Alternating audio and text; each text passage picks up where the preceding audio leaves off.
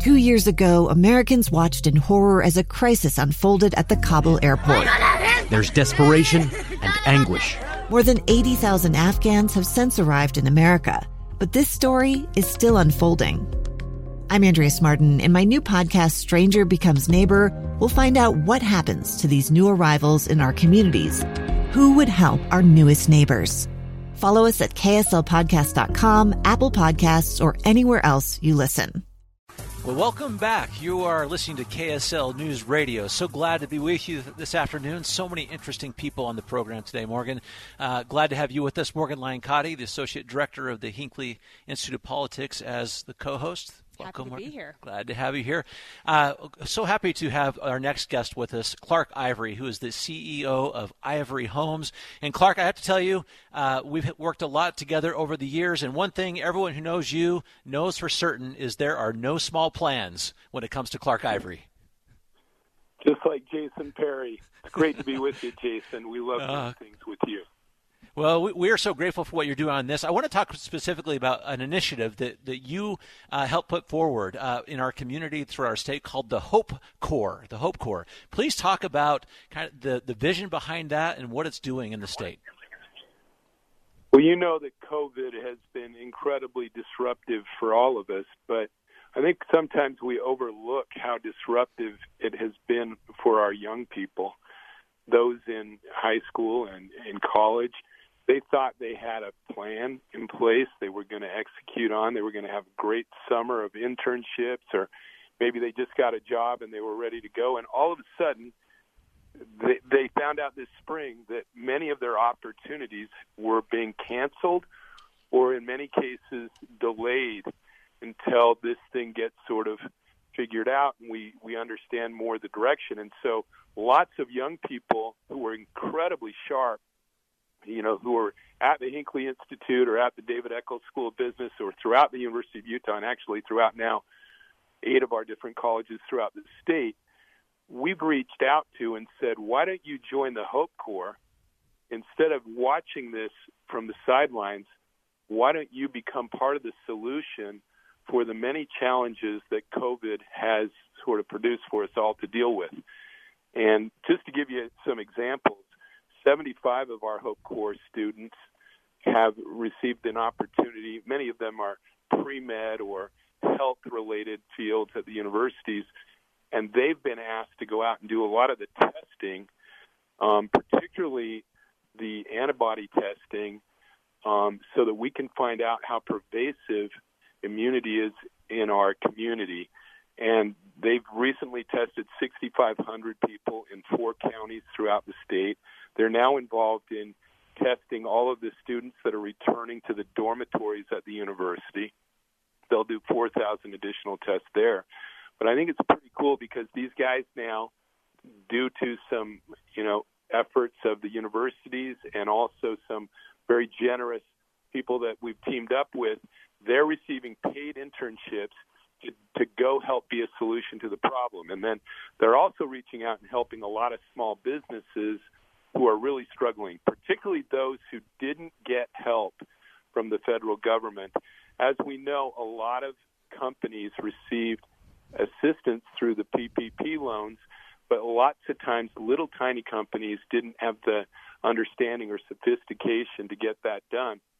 And so we used a lot of our business Hope Corps interns to reach out to two thousand different minority and small businesses and help them figure out how to navigate through the bureaucracy and apply for these loans. And we've seen fifty of these companies and organizations that have recently received the funding.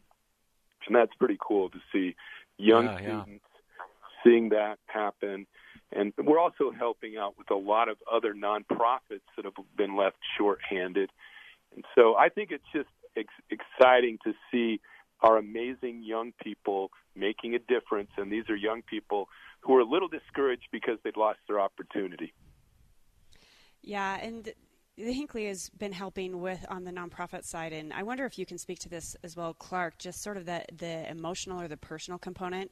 One of the things I've been so impressed with is every time we pull out, put out a call, and sometimes it's really specific. We need a non-pro- student who studies nonprofits and is fluent in Spanish, or a student who is in business and it has this specialty. Students respond almost immediately, and whenever I interview them, they are just eager to work and to make a difference. And I'm sure you've seen that. I wonder if you can speak to that. No, it's true. They're they're willing to do just about anything. I know that through you guys, we've reached out to the Utah Muslim Civic League. We've reached out and working with United Way to a lot of small nonprofits.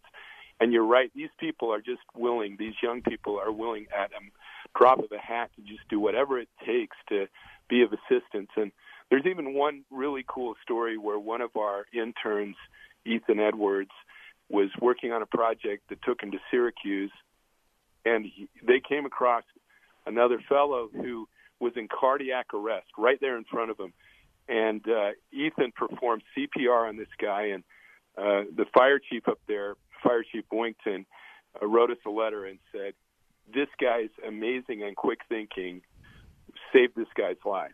And so you're right, whether it's emotional distress, physical distress, financial distress, these Hope interns have been just willing to do whatever it takes. And, and I think it's a great thing, and I hope it's something that can continue. You know, we had the Peace Corps back in the sixties that produced a lot of people that went out and helped different countries with lots of major challenges. But we have major challenges at home now, and we need to enlist our young people. They're a huge part of the solution, and we need to see that going forward.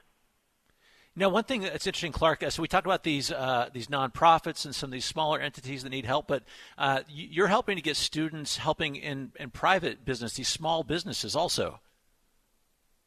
Yeah, I mean, a lot of these small businesses didn't quite know how to get the protective equipment together, have all the hygiene protocols. Some restaurants immediately just could naturally figure out how to, you know, do everything. But others were like dine-in restaurants that needed to be sort of helped, whether it's getting an additional phone line so they can take more to-go orders, figuring out how to develop an app so that they could put their menu on and they could start to get more business. We need to reach out to these businesses that are under enormous strain, and, and that's what a lot of these interns have been doing. And the Hinckley Institute has played a great role. We appreciate you you both as well for being so involved, and hopefully because of you guys we'll continue to keep this going even after we finish up with all these summer interns, because I think this can make a real difference not only during COVID but beyond, as we just get more and more outreach to those that really wouldn't normally know how to get an intern to come and help them out. Well, Clark, we're so grateful to be partnering with you on that. And for those that have, have heard about this great vision from Clark Ivory and are looking for some student support or interns, uh, Hinckley Institute's happy to help uh, because of the great vision of Clark Ivory and the resources. So, Clark, thank you. You bet. You guys have a great day and a great weekend. You too. Thank you uh, for being with us today. Uh, stay tuned. We'll come back. A little about Hinckley, a little more politics, and, of course, the restaurants. Stay tuned.